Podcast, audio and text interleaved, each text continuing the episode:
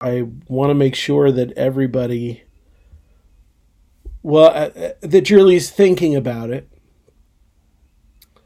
Um, and not just kind of letting Easter and Good Friday just kind of sneak up on you and go by without spending some time meditating on the most important event in human history, um, and maybe even beyond, and and then personally, the most important thing that's ever happened to you, uh, which is you know that that uh, anyway, I, and I think it's a good idea. Plus, there's there's there have been a lot of really not biblical and uh, not helpful pictures of the cross that have, you know, floated around in circles that we uh, that that that we walk in for a long time, and I kind of want to go after those a little bit. So uh, let's we can do that, but first let's go to the Father.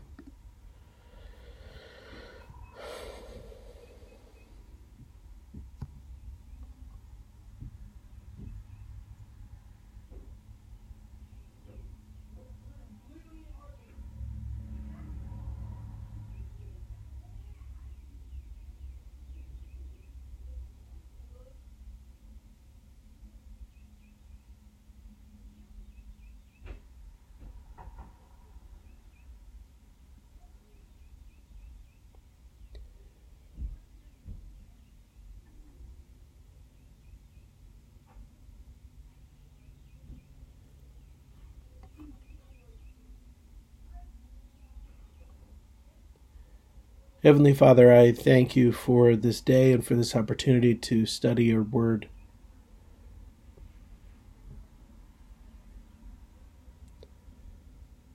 Lord, as we gaze into the mystery of the cross, pray that we would be led by the Holy Spirit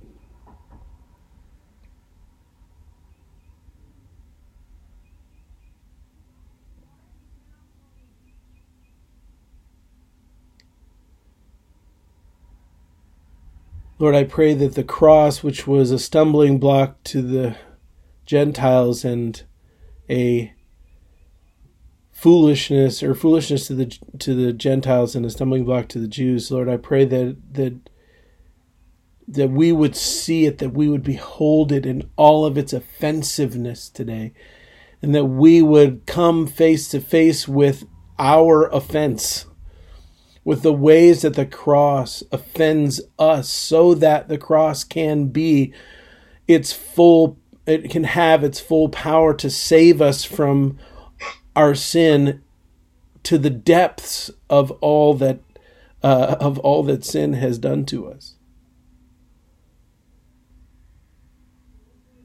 I pray that we would wrap our arms around the offense of the cross. I pray that we would that we would embrace it and that we would feel the rough wood of the cross and that we would feel the blood of Jesus pouring over us to bring us in.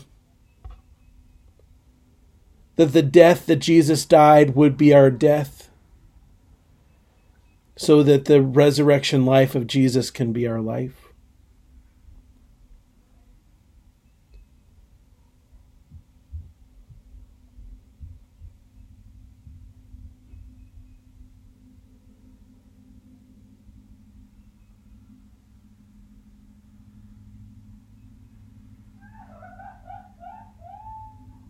I ask this in Jesus' name. Amen.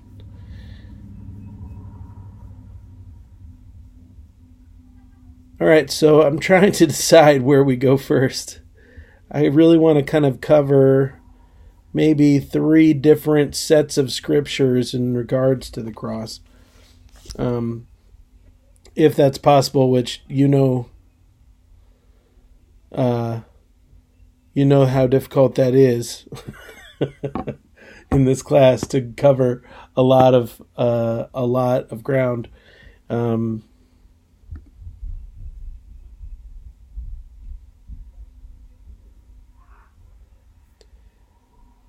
let's start in Romans chapter five. guys are really quiet today. Just everybody's muted. Did you guys get yelled at about being muted? About like staying muted and I just feel like I'm talking to a dead like computer screen. Today. Well, yeah. also, like some people are at home, like in their living rooms, so background noise, kids screaming, dogs barking. So Nathan's just like, yeah, everybody just mute, shut up, listen. No, that's. I mean, that's that's probably a good idea, and and and you know, my children are yelling and screaming too, so I don't even know what's going on. Uh, but uh, but uh, yeah, it's unfortunately I kind of need to be unmuted in order to teach the class. Yeah. All right, so we're going to go to Romans 5, verse 6, and we'll probably go all the way through. Um,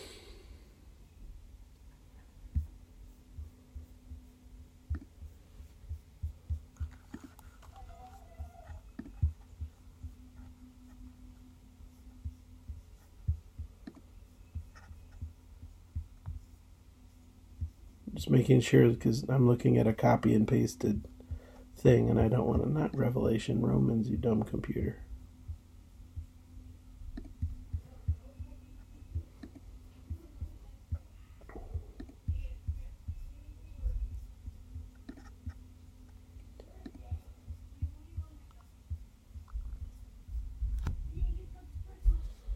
Come on, let's go.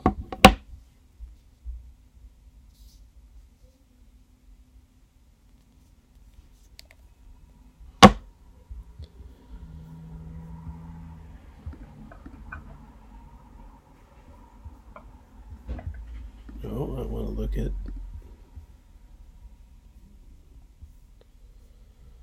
All right, we're going to look at Romans 5, 6, all the way through to the end. Um, and then we'll we'll delve into uh, uh, Romans 5 and then into Romans 6 as well.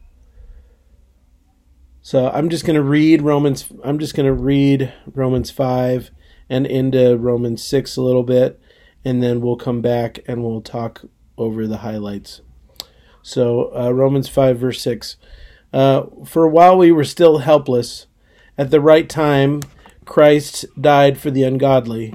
For one will hardly die for a righteous man, though perhaps for the good man someone would dare even to die. But God demonstrates his own love toward us in that while we were yet sinners, Christ died for us. Much more then, having now been justified by his blood, we shall be saved from the wrath of from the wrath. If your translation has of God in there, that is put in there by the translators. That is not in the original text. So saved from the wrath through him. For while if while we were enemies we were reconciled to God through the death of his son, much more having been reconciled we shall be saved by his life. And not only this, but we also exult in God through our Lord Jesus Christ, through whom we have now received the reconciliation. Therefore, just as one man through one man sin entered the, into the world, and death through sin, and so death spread to all men because all sinned. For until the law, sin was in the world, but sin is not imputed where there is no law. Nevertheless, death reigned from Adam until Moses, even over those who had not sinned in the likeness of the offense of Adam, who is a type of him who was to come. But the free gift is not like the transgression, for if by the transgression of one the many died, much more did the grace of God and the gift of God and the gift by the grace of the one man Jesus Christ abound to the many. The gift is not like through the one who sinned, for one for on the one hand the judgment from one resulting in condemnation, but on the other hand the free gift from many transgressions resulting in justification. For if by the transgression of the one death reigned through the one, much more those who receive the abundance of grace and the gift of righteousness will reign in the life through the one, Jesus Christ. So then, as through one transgression there resulted condemnation to all men, even so through one act of righteousness there resulted justification of life to all men. For as through the one man's disobedience the many were made sinners, even so through the obedience of the one the many will be made righteous. The law came in so that the transgression would increase. But where sin increased, grace abounded all the more, so that as sin reigned in death, even so grace would reign through righteousness to eternal life through Jesus Christ our Lord. What shall we say then? Are we to continue in sin so that grace may increase? May it never be. Hold on, I want to see how far I want to read here.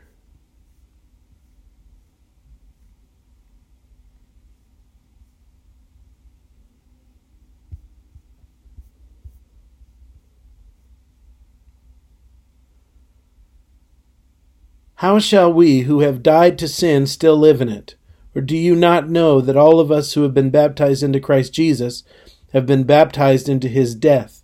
Therefore we have been buried with him through baptism into death, so that as Christ was raised from the dead through the glory of the Father, so we too might walk in newness of life. For if we have become united with him in the likeness of his death, certainly we shall also be of his resurrection knowing this, that our old self was crucified in order that our body of sin might be done away with, so that we would no longer be slaves to sin, for he who has died is freed from sin.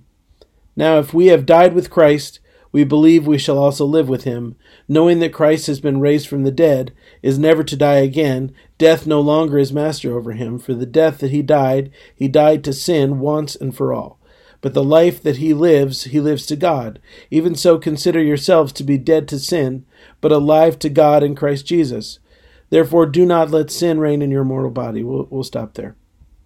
Okay, so Paul is unfolding his uh, his understanding of the cross, and we're um, he says he says while we were still weak at the right time, Christ died for the ungodly.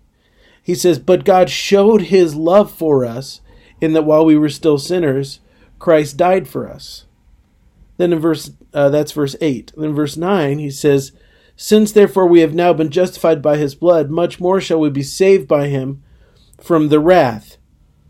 Um, and then verse 10, for, for if while we were enemies we were reconciled to God by the death of his Son, much more, now that we are reconciled, shall we be saved by his life. Okay, so there is this picture that we need to under that we need to understand that number one, in verses six through nine or six, seven, and eight, it's telling us that the cross of Jesus Christ is a uh, is a demonstration of the love of God. Okay, that that's what the cross of Jesus Christ is. It is a demonstration of the love of God. And I think sometimes we understand that, but we also don't. Um, so because while we were still sinners, we had not begun to repent, we had not begun to reach out for God, we had not begun to uh, to uh, uh, even think about God. We weren't godly people; we were ungodly people. And here God is.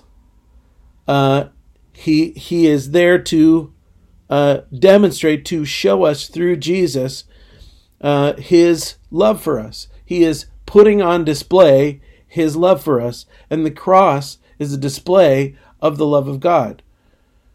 Now, there is this there is this picture out there that the cross is a display of the wrath of God. Okay? That's kind of uh, that they say that and, and you've probably heard this this theory, this this story, this narrative before. It goes like, you know, goes like this. You sinned, God was angry, okay?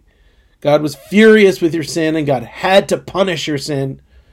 But because He loved you, He poured out His wrath on His Son instead of you, right? That He poured out His anger, His wrath, all that, and He punished Jesus for your sin, right? How many of you, you I mean, you've all heard that, yes? Okay? That's the narrative we've been we've been told over and over again that sin must be punished and that because of that sin had to be that someone had to be punished and and if it's because God loved you, he decided not to punish you, he decided to punish Jesus instead. Okay? But if as you walk through the, the different passages that we're going to read, you're not going to find that. Okay? You're not going to find that narrative. There's only one place, and it's in Romans chapter 3. In fact, let's go there. Where you might maybe be able to, I think it's in Romans 3. Forgive me if I'm wrong about that. Where you might maybe be able to find a way to make that argument. Is it Romans 3 or Romans 4?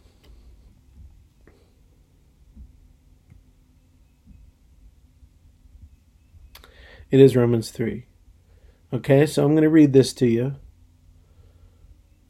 This is the end of Romans 3. But now, apart from the law, this is verse 21. But now, apart from the law, the righteousness of God has been manifested, being witnessed by the law and the prophets, even the righteousness of God through faith in Jesus Christ for all those who believe, for there is no distinction. For all have sinned and fallen short of the glory of God, being justified as a gift by his grace through the redemption which is in Christ Jesus, whom God displayed publicly as a propitiation in his blood through faith, to demonstrate his righteousness, because in the forbearance of God he passed over the sins previously committed. For the demonstration, I say, of his righteousness at the present time, so that he would be just and the justifier of the one who has faith in Jesus. Okay, so that story that I just told you about God was God needed to punish sin, and so God punished Jesus instead of you. This is really the only place in Scripture where you can find that. And the reason it's there is because we have misinterpreted one word. Okay? A single word has been misinterpreted. And it's it's the word in verse 25 where it says, whom God displayed publicly as a propitiation. Okay? The Greek word there, you ready for your Greek word for the day? Is hilasterion. Okay? That's the Greek word, hilasterion. All right? And and we automatically uh, and if you look if you look it up in the dictionaries, it says propitiatory. But that is not how this Greek word Now follow me. This is going to be a little bit thick. Are you ready for this? Those of you that are on the screen, just nod at me if you're ready for this, because we're going to go down a little bit of a rabbit trail, all right? And here's how it works. Okay, this word, hilasterion. Um, this is the the uh, the Old Testament that Paul and all of the disciples and Jesus quoted from. Okay, was uh, the uh, oh man, my brain just shut off. What is it called? It's the Greek translation of the Hebrew Old Testament. Okay, almost every time that you see the Hebrew Old Testament quoted in the Scripture, they're quoting the Greek translation of of that uh, of that text. Uh, I'm gonna have to look it up because all of a sudden I can't remember what it's called.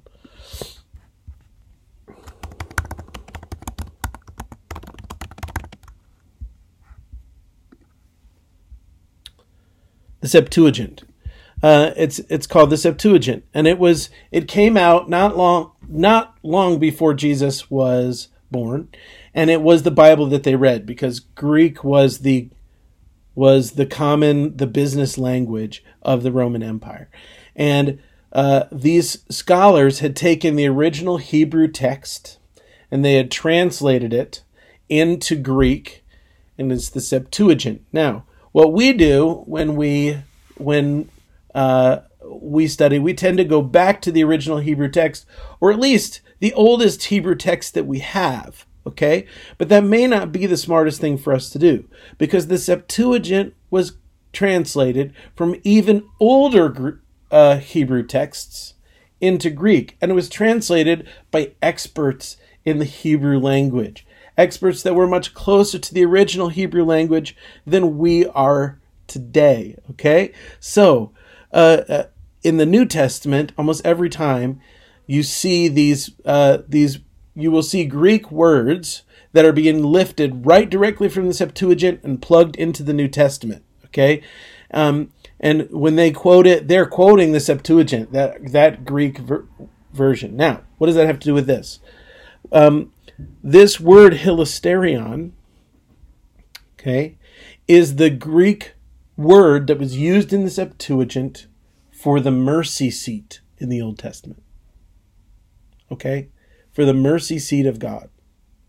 So when Paul uses the word hilasterion, which is a very, very obscure, not regularly used Greek term, okay, when Paul uses the word hilasterion, it is much more likely that Paul was referring to the mercy seat of God than he was referring to other uses of that word in Greek literature. Does that make sense? Okay? Paul was talking about the mercy seat of God. Now we say we have it as translated here for us from the Greek into English as propitiation. Now, the reason that that's a problem is because propitiation means in our language, propitiation means to appease a bloodthirsty god. Okay, to throw a virgin into a volcano, to, uh, to you know, to to to the gods are angry. We have to sacrifice to to make them happy again. Right? That's that's that's what the word propitiation means. In case you wondered, uh, propitiation means that it means to sacrifice something in order to make a divine being no longer angry with us. But we know our God better than that. We know that our God is not a bloodthirsty God, and we know that our God prohibited human sacrifice all through the history of the Old Testament. We know that our God is, is not an angry God that must be satisfied. That's not the God that, our, that Jesus showed us. And only uh, a couple chapters later, the Apostle Paul says that the cross was about a, the demonstration of God's love. Okay, now here it says that uh, the forgiveness that God gave us was a demonstration of God's righteousness, which is a whole other thing. Huh. Which we're not going to go there. This is also an issue of of translation and interpretation, and N.T. Wright wrote a, like an 800 page book about this phrase, the righteousness of God, uh, which has to do with God's keeping of his own covenant. And it's not about God was shown righteous by punishing sinners. That's not how God is ever shown righteous in the Old Testament or the New. That's God never shows himself righteous by punishing the wicked. That's not God shows himself righteous by taking care of the poor. God shows himself righteous by forgiving the repentant. God shows himself righteous by uh, by by uh, watching over the the the widows and the orphans. That's how God shows himself righteous, and that's how God always teaches us to show ourselves righteous, is by being loving, which matches much more with Romans chapter five than this like in Romans 3, we have ticked off God, and in Romans 5, we have loving God. Well, that doesn't make any sense. If the cross was about God's anger and about our need to be afraid of Him, then uh, then then Romans five just doesn't. Duh, Romans five doesn't jive. That's there you go. That's that's your that's your uh, your rhyme for the day. It just doesn't jive. If the cross is about God being ticked off and angry, then then it doesn't jive. So what was the cross about? Well, that's simple. I mean, it's not simple actually. It's not simple at all. Uh, but it's it. I read it to you in Romans five and six. Okay, so let's go back there.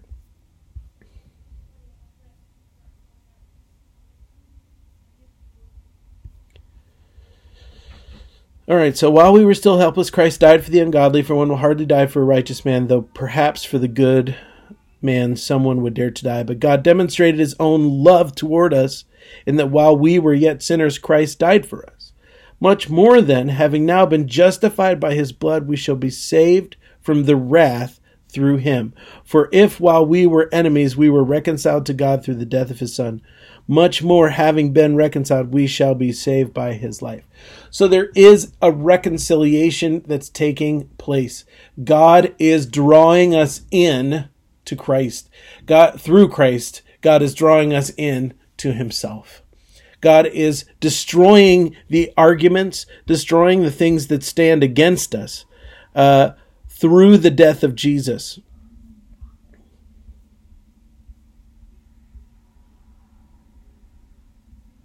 I'm trying to find.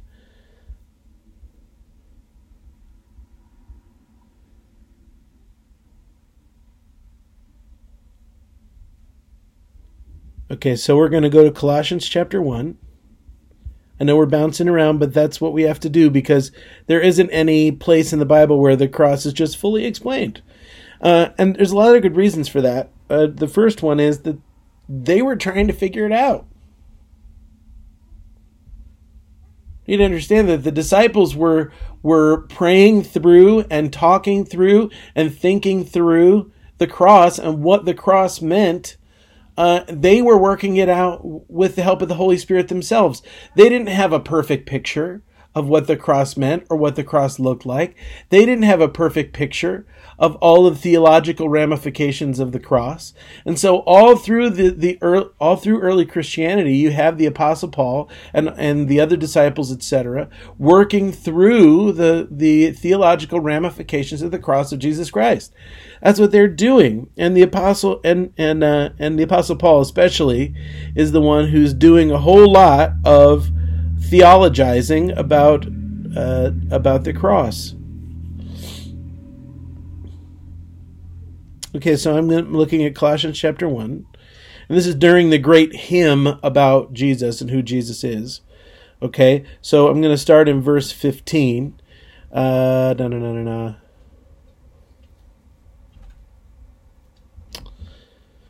Speaking of Jesus, he is the image of the invisible God the firstborn of all creation. For by him all things were created, both in the heavens and on the earth, visible and invisible, whether thrones or dominions or rulers or authorities. All things have been created through him and for him. And he is before all things, and in him all things hold together. And he is also the head of the body, the church. And he is the beginning, the firstborn from the dead, so that he himself will come to have first place in everything. For it was the Father's good pleasure for all the fullness of God to dwell in him and through him to reconcile all things to himself, having made peace through the blood of his cross. Through him, I say, whether things on earth or things in heaven.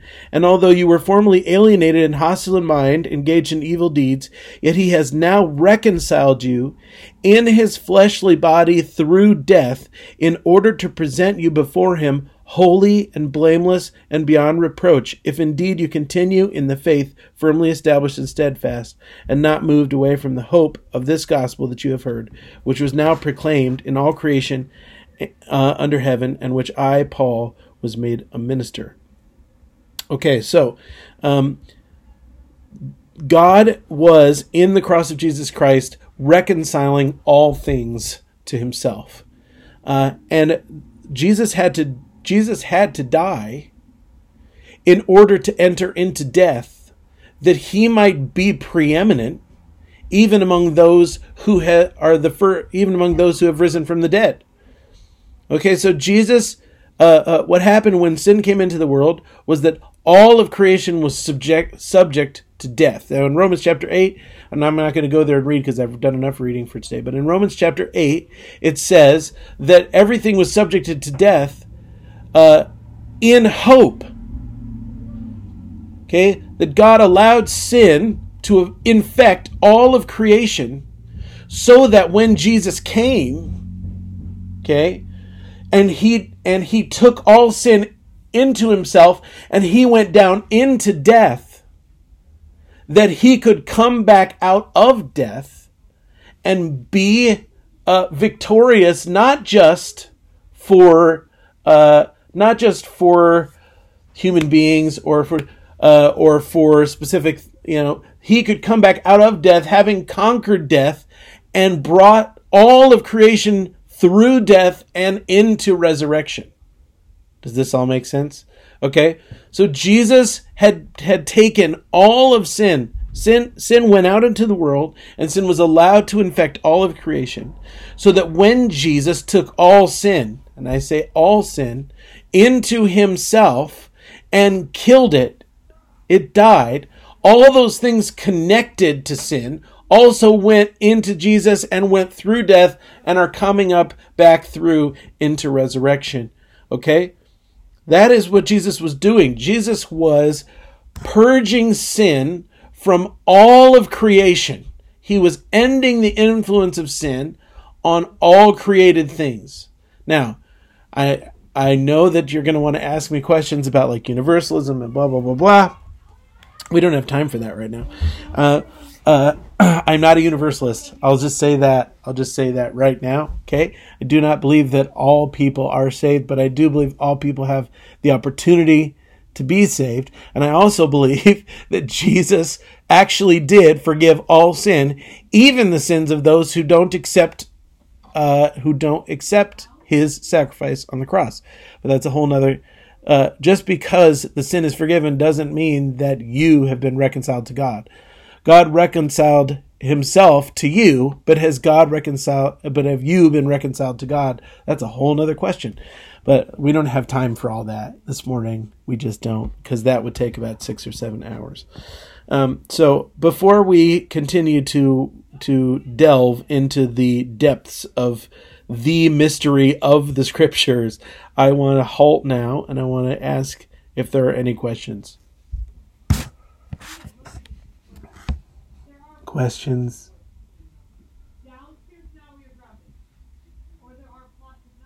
Do I need to go back over anything?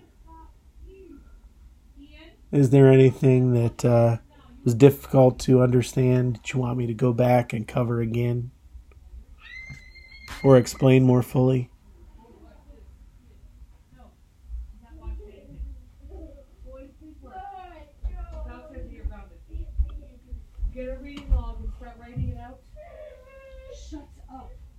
You do realize I'm on a video call in here?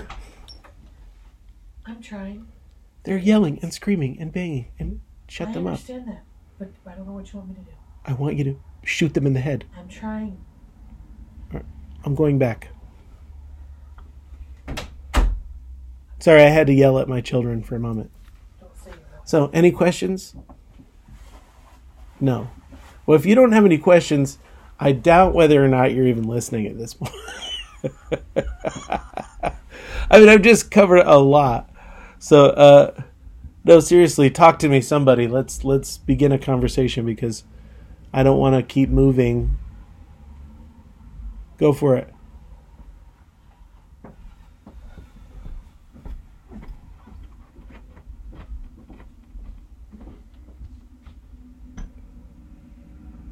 Anybody? That's a lot of information. Right, that's why I wanted to stop because I feel like I have already overloaded you. We've read about two full chapters of scripture, and I've tried to theologically unpack one of the largest theological issues in the Bible. And we're not done.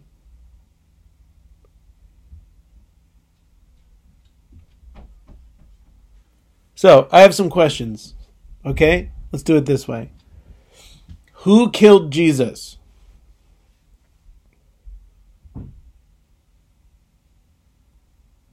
Somebody answer. Who killed Jesus? The high priests. Okay. So God didn't kill Jesus. Oh. I would say no, not. You're correct. God didn't kill Jesus. Humans killed Jesus. The people did. What's the high priest? The people. Yeah, it was us. The Romans killed Jesus. Humans killed Jesus. We are the ones. We are the murderers of Jesus. Human beings. Okay? That's very important that you understand because there's a whole lot of theologians out there who would try and come to you and say that God killed Jesus and it's malarkey. Okay? Don't believe it. God the Father did not kill Jesus. God the Father was in Jesus on the cross. If you want to ask the- question this way, where was God on Good Friday? The answer is he was on the cross. That's where God was, hanging on the cross. Okay? The cross of Jesus Christ is not uh, is is not what God required so he could forgive you. The cross of Jesus Christ is what God endured as he forgave. Do you see the difference there? Okay? And some of us have bought into okay, like one one of our favorite songs. Well, I don't know if it's your favorite song, but there's a big song, okay?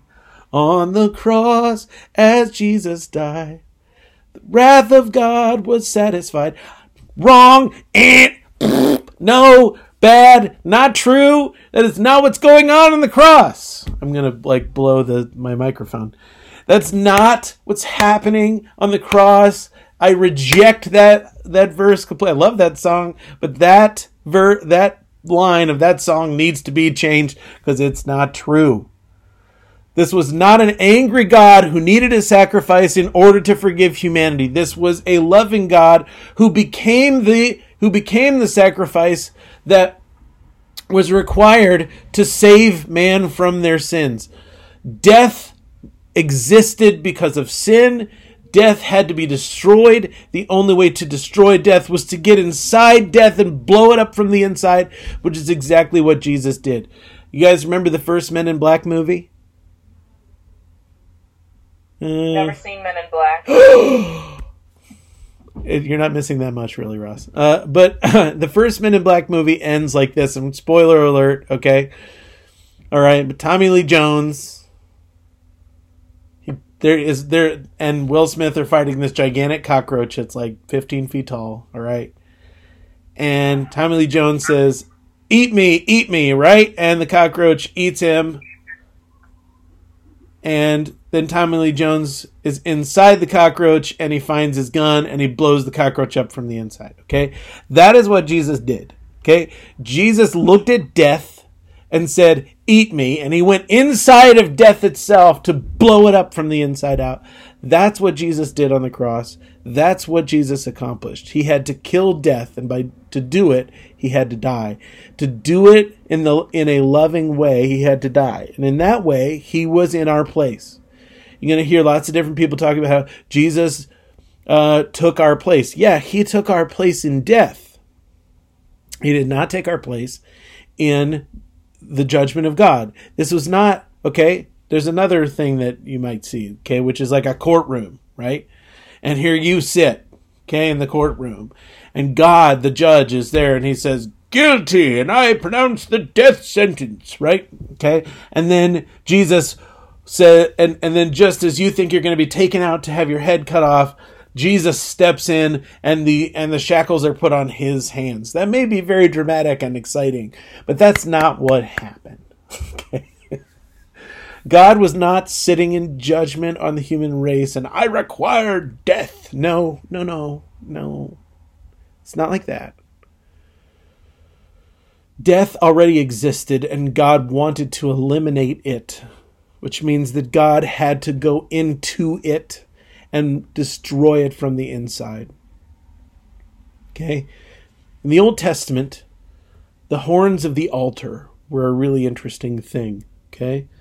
There was this idea that if you could get hold of the horns of the altar, the, the Bible says that anything that touches the altar will be made holy. And you won't be able to use it for anything else because now it's holy. Okay, anything that touched the altar would be made holy. It is holiness that's infectious, not sin. It's holiness that that conquers over sin, not the other way around. And we need to recognize it. We need to understand it. Any questions? Go ahead. Okay, so this is kind of backtracking, but I wanted I needed you to explain something again Yeah. because I caught part of it, but I missed some of it because it was a lot. Um, the misinterpretation of the word propitiation. right? Propitiation. Propitiation. Sorry. Yeah. Um, because I know you said that it was just a misinterpretation and that that was not the correct word that was used. Could you explain that again? Because I caught part of it, but I Yes. didn't like fully grasp, Right. grasp it. Okay. The word propitiation in English means. Sorry, something weird just happened over there. Okay, the the word propitiation in English means to satisfy an angry God. That's what it means. Okay, um, the the word in Greek was hilasterion. Okay, and hilasterion was the Greek word that was used in the Septuagint to talk about the mercy seat of God that was the mercy seat was the hilasterion it was the place of cleansing the place of reconciliation Okay? When blood was offered on the altar in the Old Testament, it was not, they were not trying to satisfy an angry God. That's not what was going on.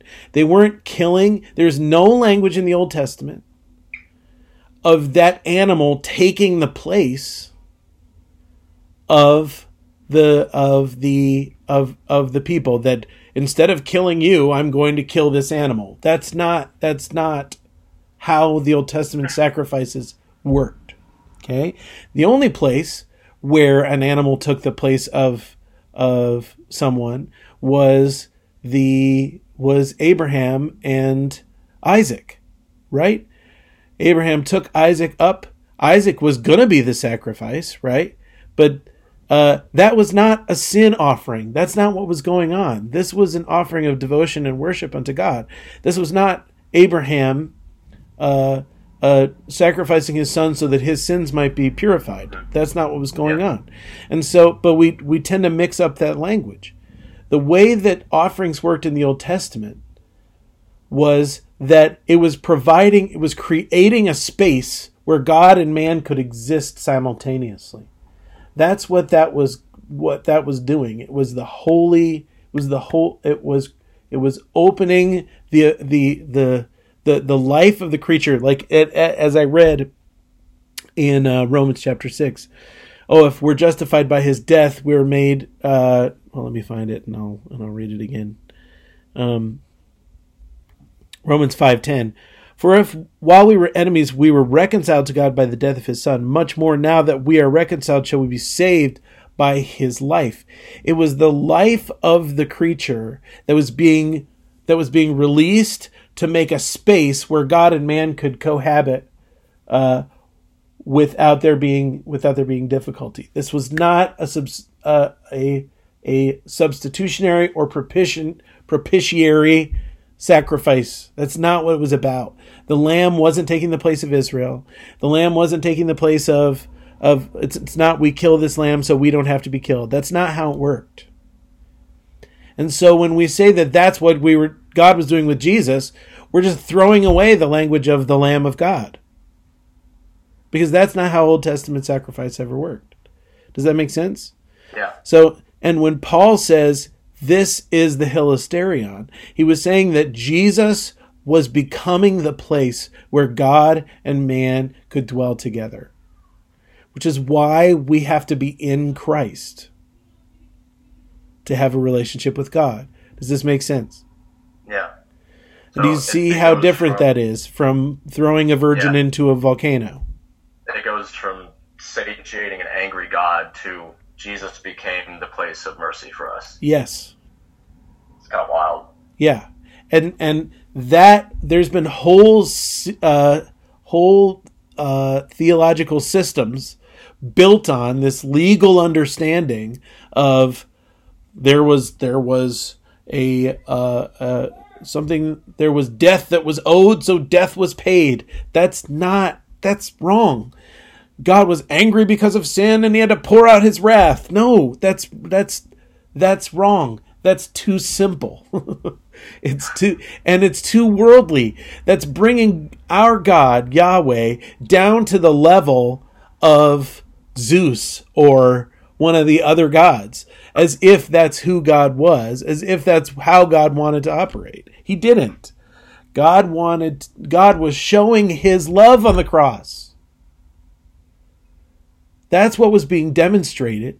And Jesus in John 17 says, And I, I'm about to go and be glorified. The way that the, the Eastern Orthodox Church talks about the cross is fascinating to me. We had we had Brad Jersak, an Eastern Orthodox uh, uh, guy, at our church this summer, and and I asked him to to serve communion to us, which he said that because of the way that that ordination and stuff works in the Eastern Orthodox Church, he couldn't actually serve communion to us. But he would walk. But he said, "I will walk you through our thought process surrounding communion, and then you can, and then Pastor Josh, you can serve communion, and and we'll we'll be there." And this is what he said. He said. You remember that there were two trees in the garden. There was the tree of the knowledge of good and evil, and there was the tree of life. And he said, in the Eastern Orthodox Church, we recognize the cross as the tree of life. And that when we come to eat the bread and drink the blood, we are coming to eat the fruit of the tree of life. Is that crazy or what? I was just like, whoa, like mind blown. I had never heard that before. But isn't that different? Isn't that radically different than Yeah. than the way that we see? Literally, one word translated differently changes the entire perspective of Well, it- theological debate. It does because what everybody did was they translated that particular word incorrectly, and then they used that verse as a lens to color every other picture of the cross in Scripture. Yeah. Now, what's clear is that Jesus died for our sins. That's very clear. That's, but it isn't that God required Jesus' death to forgive us. It's that the wages of sin was death, and the death existed, and death therefore must die. And we find the forgiveness of our sins in Jesus' death because He is the place of mercy. Does this make sense? But it's not propitiatory. It's not like that. It's not satisfying a, a ticked Yeah. off God. That's not what's going on. Jesus died for our sins. That's true. Absolutely. I, I wholeheartedly agree with- for that. But Jesus wasn't being punished for my sins. Forgiveness means I pay for what you did. Like if if you were to take you know, if you were to take your car and smash it into my car, and I said to you, I forgive you. The real the Christ like forgiveness would be for me to pay for my the to pay to fix the damage to my car and also to pay for the damage to your car. Even though you are the one who crashed into me. Right? That's Yeah. what Jesus did. Jesus took on the cost that was coming not from God to us because of sin, but from sin to us because of sin. When the Bible says the wages of sin is death, where do those wages come from? Do they come from God or do they come from sin? They come from sin. They don't come from God. God is not a giver of death. Sin brings death. God brings life. Does that make sense? Yeah. So does that help? Yes. Okay. Yeah. A lot. yeah that that verse when i first began to read this and began to hear people talk about this issue that that uh, you know we had misinterpreted the cross or whatever i i this verse was kind of my biggest stumbling block because i was like well what about this sorry about that that i'm reading that says that uh, that jesus was our propitiation which is the only verse that says that by the way and then I uh, uh, I began to read into that word, and that I found several Bible scholars that were like, "We're reading that word wrong." One of them is uh, N.T. Wright, by the way, uh, who is one, my favorite theologian of this current moment, but many others that were saying, "No, no, no, no. Hilasterion does not mean throwing a virgin into a volcano. It, it's the wages of sin is death. The, those wages come from sin, not from God." And what God was doing was paying for was was paying what we basically he was accepting the wages of sin. That's what he was doing. And the free gift of God is our life. All right. Is everybody on the same page now? Any questions before we continue to move forward? I I have a question. Yeah. So, in how you're saying how like in um like Romans five, how they're like like the word was like they translated the word wrong. Yeah. In Romans 3 they translated the word wrong. But anyway, go ahead. Yeah. And do you think that happens like more? Does that happen like in Old Testament a lot, or like New Testament, or which like like chapter do you think that happens a lot in in the Bible? Well, I mean, here's the problem. when we when we uh anytime someone translates the bible okay they're going to do their best but every human being has bias okay?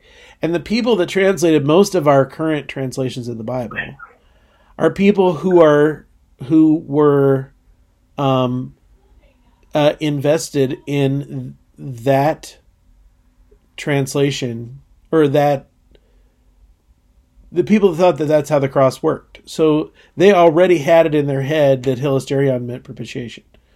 Okay? Not only that, but the people that wrote the Bible dictionaries, the lexicons that these people wrote, that these people used to translate our versions of the Bible, also had it in their head that that's what hilasterion meant was propitiation, which is why it's important to uh, always keep looking because there's other things too, and that is that we're talking when we talk about the Greek that's in the Bible, we're talking about a Greek that was used in the first century AD. Okay, that's two thousand years ago, right? And you know how languages change over time. I mean, think about it. Think about words that we use now that, that nobody used back then. Think about how, uh, like, oh, let me think. Well, okay, and this is terrible, but think about the word gay, right? 50 years ago, the word gay meant happy, right? That's what it meant. Now it means homosexual. Okay, that's a very different. You may not even be aware of the fact, but that's why Christmas songs have like you know, uh, we put on our gay apparel. You know, okay, that's it's it meant happy. Okay, that's what, and languages change over time. So uh, not only do you have to be able to read Greek, but you have to know what specific words meant in the first century AD, because that's when these letters and these books were written. And the more stuff that we find, archaeological evidence, other things, as to how the Greek language was used in the first century AD, the more we will come to understand what the people meant at that time. Okay? Not only that, oh man, here we go. Stuff like what I said about the Septuagint, okay? All right, that was a Greek translation of a Hebrew text. And we are just since the discovery of the Dead Sea Scrolls, we are coming to understand now much, much better the way that the people of Jesus' time and of the disciples' times understood the the Hebrew text. Because the way we understand biblical texts change over time as well. All right? And it, the biblical text doesn't necessarily change, but the way a group of people think about a certain text changes over time. And we're only now beginning to have enough stuff that was written, like commentary that was written about the Bible, about about the Hebrew Bible, during the time of Jesus, and we're beginning to understand, oh, they have whole sets of ideas back then that we have no connection to and no understanding of. Now, we're beginning to go back and read Paul's letters and read the Gospels and read other things that were written at that time and see them through a different lens because now we have a whole lot more literature uh, from around that time that makes the, the the literature that's in the Bible really opens up new ideas to us about about that. So, in other words, uh, you just got to keep reading and keep studying and keep learning and keep going, and ask the Holy Spirit to help you to understand, because our understanding of the Bible is constantly changing, and that's not ever going to change. Okay, until we get to heaven, we're never going to have a perfect understanding, and maybe not even then. We're never going to have a perfect understanding of of everything that the Bible says and all these little nuances. Okay, but let me give you something to hold on to. Can I do that? All right, because I know this might make you feel unstable. Can I do one thing? Jesus is Jesus and Jesus is the perfect revelation of who our Father God is. So if you see uh, anything, anything in the Bible that makes you see a picture of God, boy, that doesn't that picture of God does not sound like Jesus. Jesus is right and your interpretation of that verse is wrong. Does that does that make sense? Okay? We can trust The book of Hebrews tells us, the book of Colossians tells us, a lot of other places in the Bible tells us Jesus is the perfect revelation of our Father God. So when you see something in the Bible that makes you think, well, that doesn't sound like my Father God at all, you need to go back. That what what you need to do is slow down, read it again, take it to the Lord, say, God, I don't understand this because I don't want a picture of you that doesn't look like Jesus. Does that make sense? Jesus is the perfect revelation of the Father. All right. Did that did any of that help? Yeah. I know it was a lot, but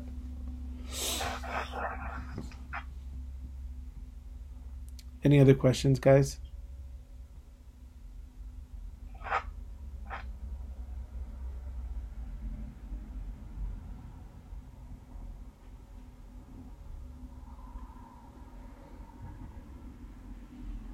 Okay, so we're going to move on. We have a few more minutes here. We're going to move on.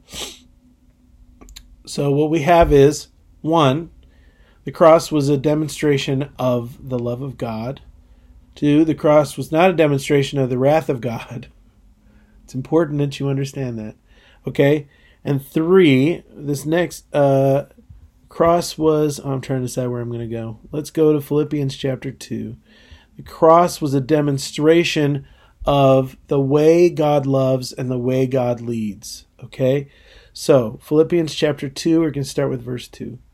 Make my joy complete by being of the same mind, maintaining the same love, united in spirit, intent on one purpose. Do nothing from selfishness or empty conceit, but with humility of mind, regard one another as more important than yourselves. Do not merely look out for your own personal interests, but also for the interests of others. Have this attitude in yourselves, which was also in Christ Jesus, who, although he existed in the form of God, did not regard equality with God a thing to be grasped, but emptied himself, taking the form of a bondservant, and being made in the likeness of men. Being found in appearance as a man, he humbled himself by becoming obedient to the point of death, even death on a cross.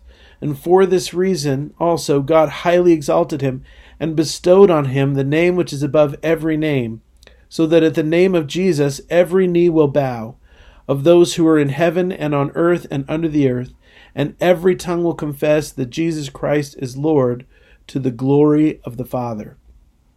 Okay? Jesus was demonstrating kingdom authority on the cross. Jesus was showing us that greater love has no man than this, that he would lay down his life for his friends. Jesus was continuing his mission of demonstrating what love, godly love, and godly leadership really looks like. It looks like servanthood. And Jesus served us to the uttermost by going all the way to death to serve us. We need to understand the way of the cross becomes the way of the way of the Christian. The way of the cross, self-sacrificing love becomes the pattern that we are to follow from here until forever. That we should be a people who would rather die than kill our enemies. That we should be a people who are not about uh, who who don't seek power for its own sake, but seek to be powerful on behalf of the powerless.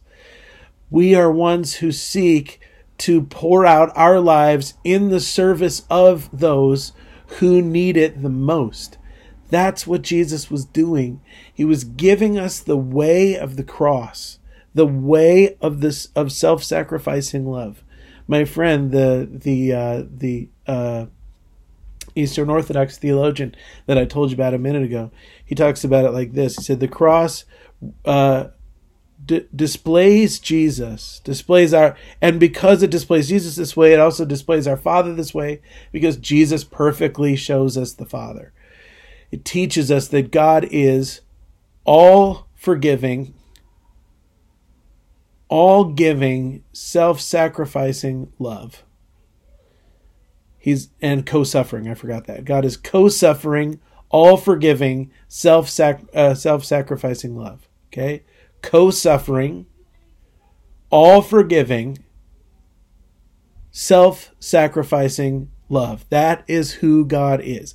The cross of Jesus Christ was the ultimate demonstration of the nature of God the Father as all forgiving, self sacrificing, co suffering love. Let's walk through those things one at a time. All forgiving. Okay? There was not a sin that Jesus looked at and said, I will not forgive that. Okay? That's not a thing. Now you're going to talk to me about, oh, but what about the uh, the the the you know blasphemy of the Holy Spirit? We'll talk about that some other time.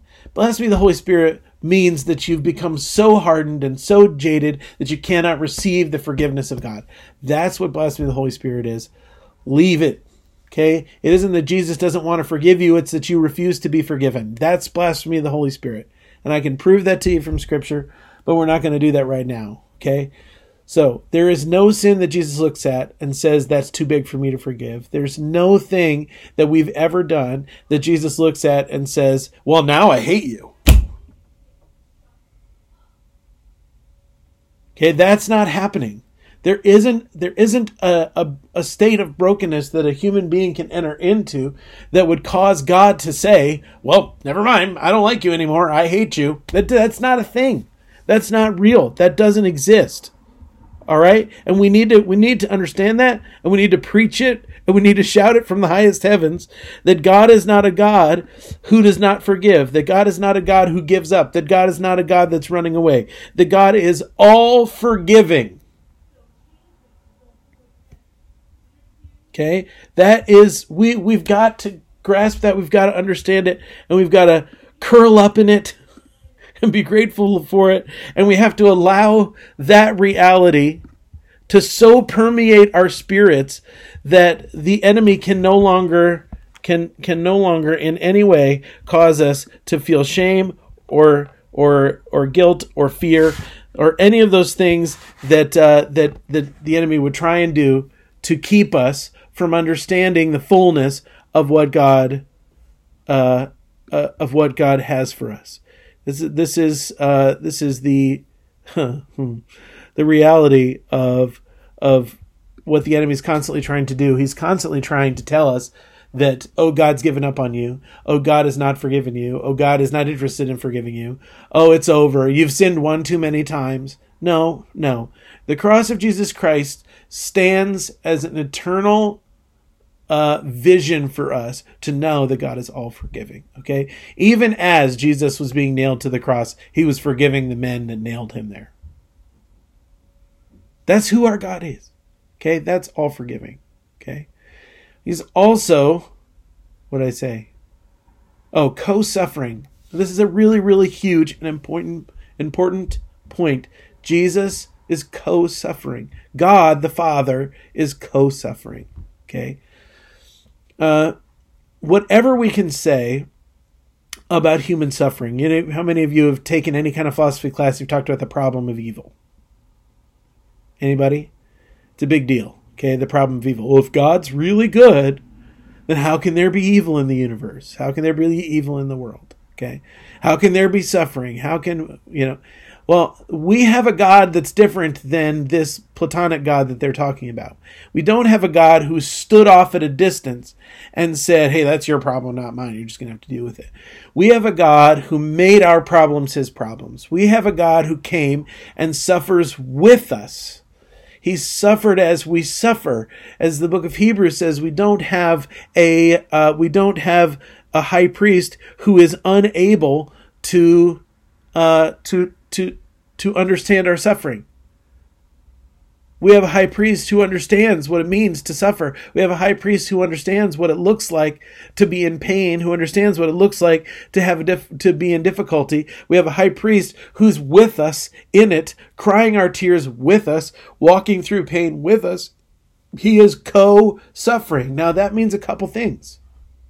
Okay? One, it means that truly there is nothing you've gone through that Jesus has not suffered the same or worse.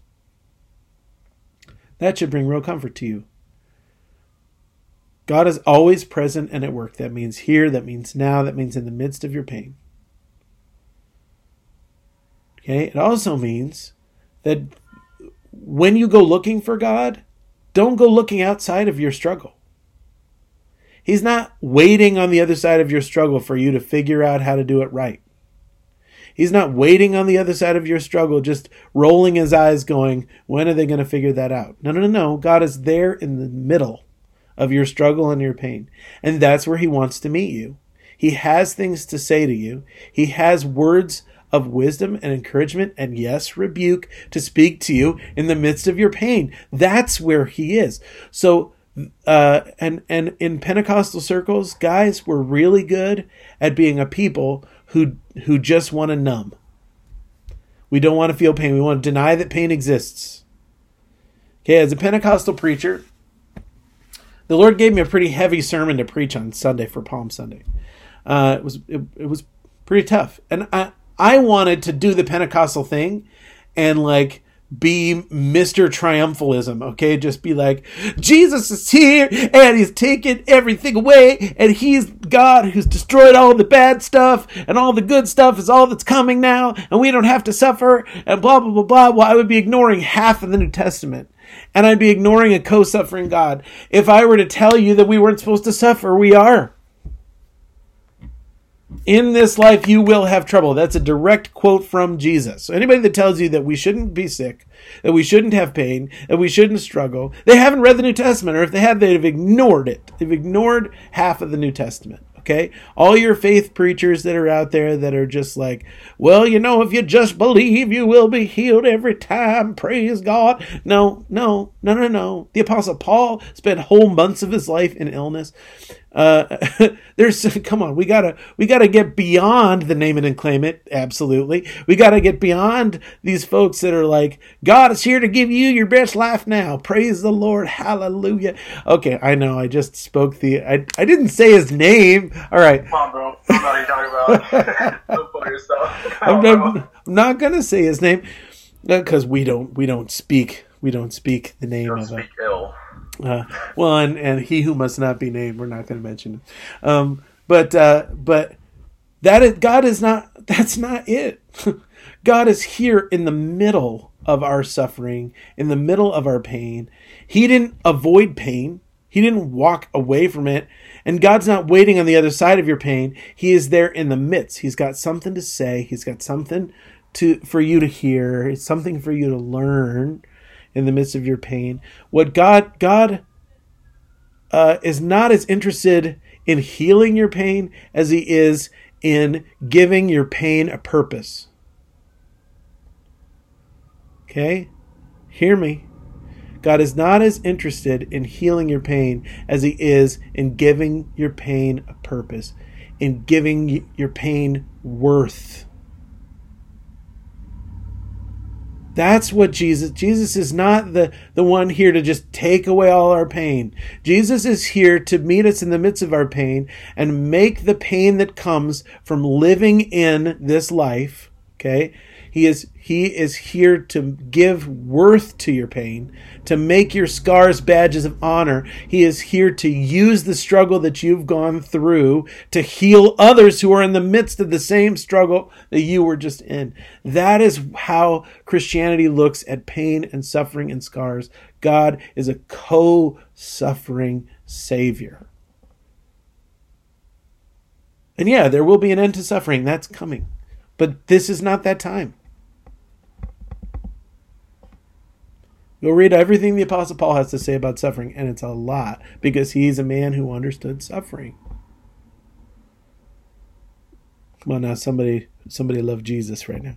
Okay, so what did I say? All forgiving, co suffering. What was the other one?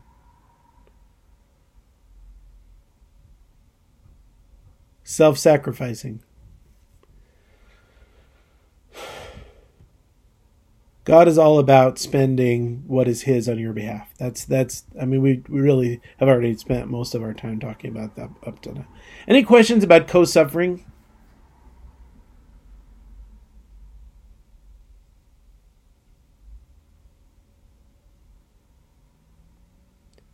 Thoughts, questions? Okay, here's where the rubber really meets the road for the co-suffering thing. Okay. It's that not only has God has God shown us that he is a co-suffering God, but God has also called us to be a co-suffering people.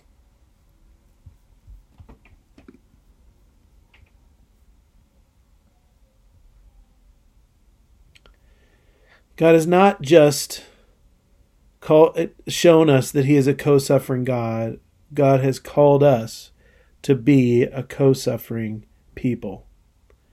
I'm trying to find a verse here, real quick.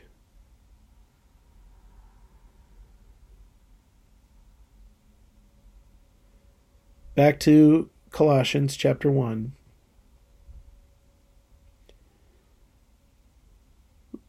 uh, verse 24 Now I rejoice in my sufferings for your sake, and in my flesh I do my share on behalf of his body, which is the church, in filling up what is lacking in Christ's afflictions.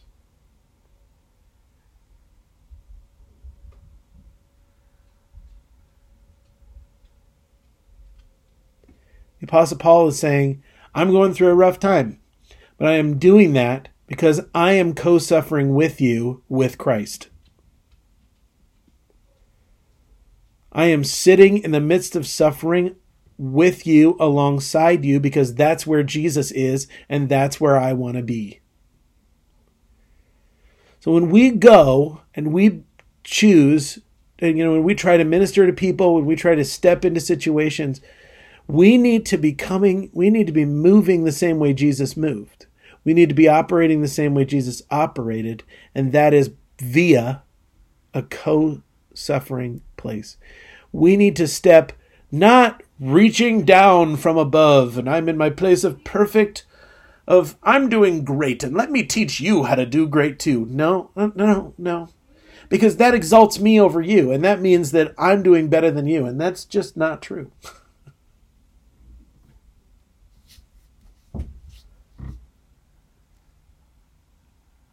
We're not reaching down, we're reaching across. I'm a suffering person, you're a suffering person. And I'm reaching across to share, let us all come together in the place of suffering, knowing that Jesus is here for where two or three are gathered in his name, he is there. And Jesus is with us in the midst of our suffering. Jesus is here. And what the world needs is a people of God who understand what it means to suffer with.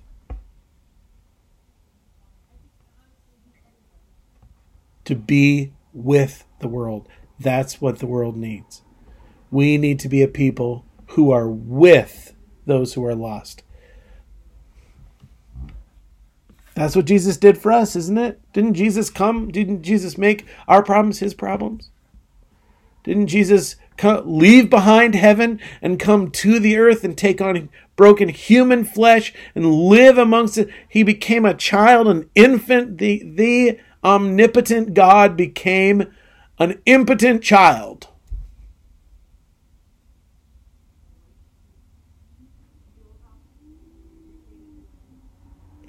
Omnipotent means all powerful. Impotent means zero power, so no power. Not talking about erectile dysfunction here. He became a child with no power.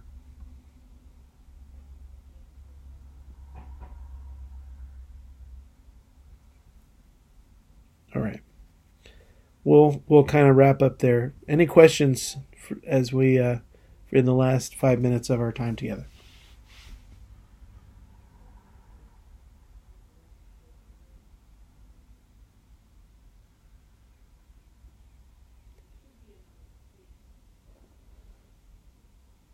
No, I have a question, Pastor Josh. go for it. It's not. It's not related, That's all right. but is that okay?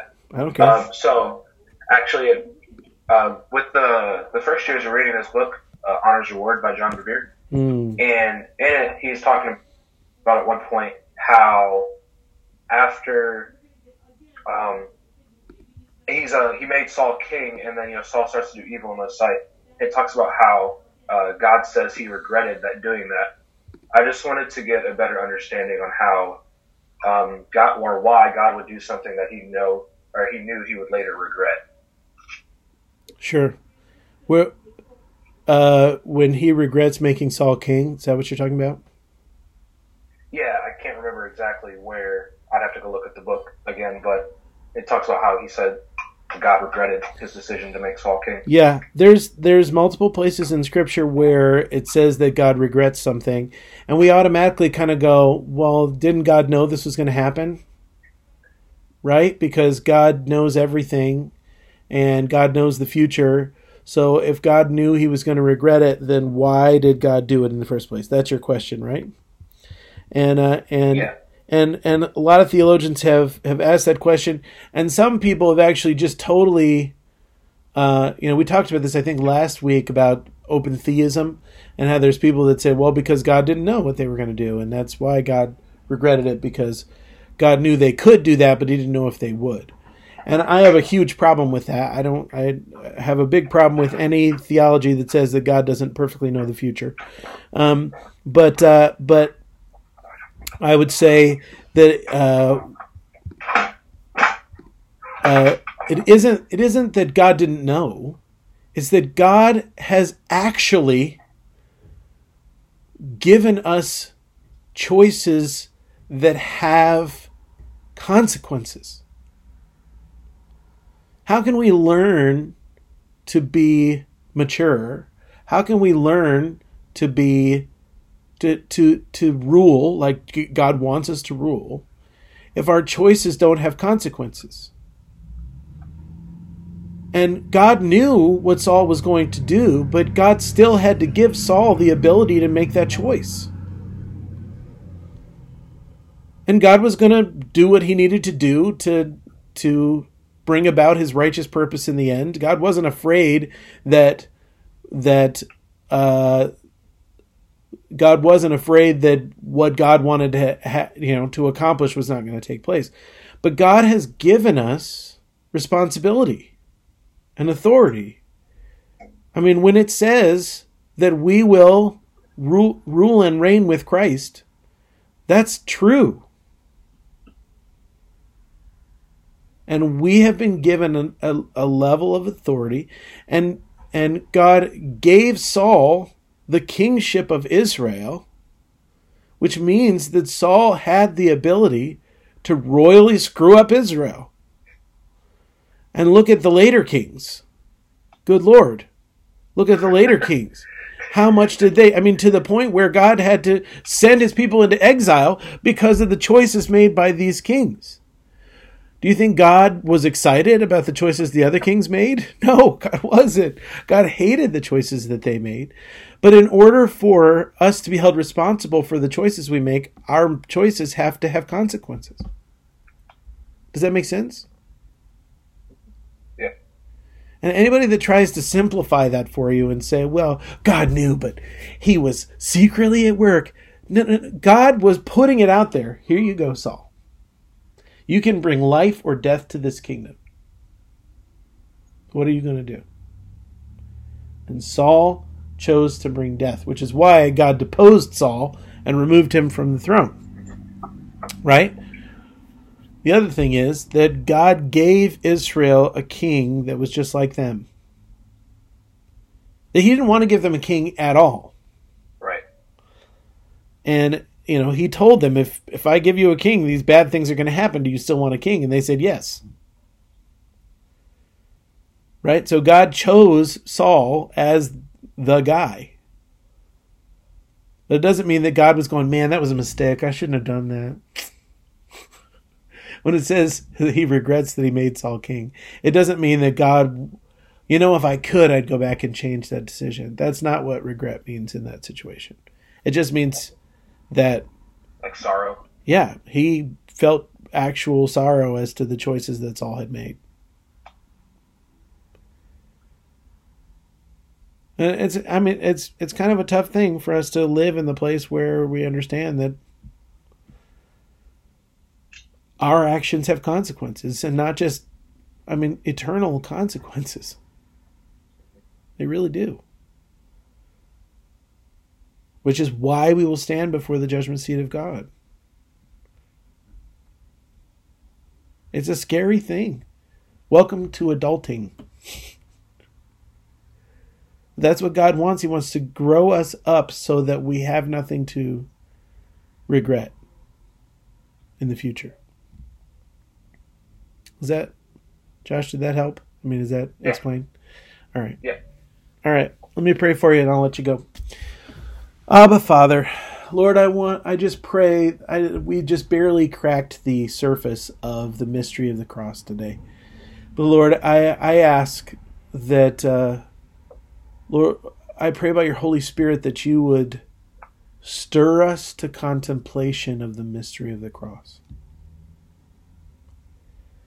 Holy Spirit, I pray that you would find us in moments over these next few days as we approach Good Friday. That you would stir us to the place that we would think about the cross of Jesus, that we would weep over the cross of Jesus, that we would rejoice over the cross of Jesus, that we would pull open your word and, and dig deep into the story of the gospel, the story of the cross of Jesus, and the beautiful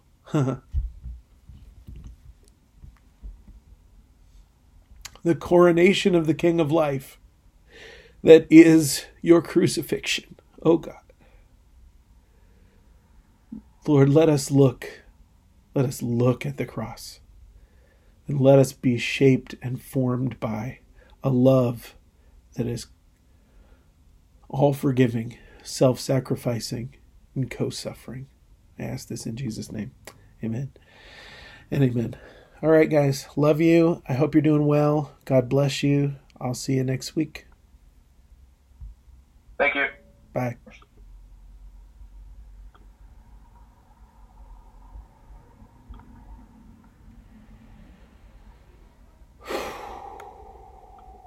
Jesus, Jesus, Jesus, Jesus, Jesus, Jesus.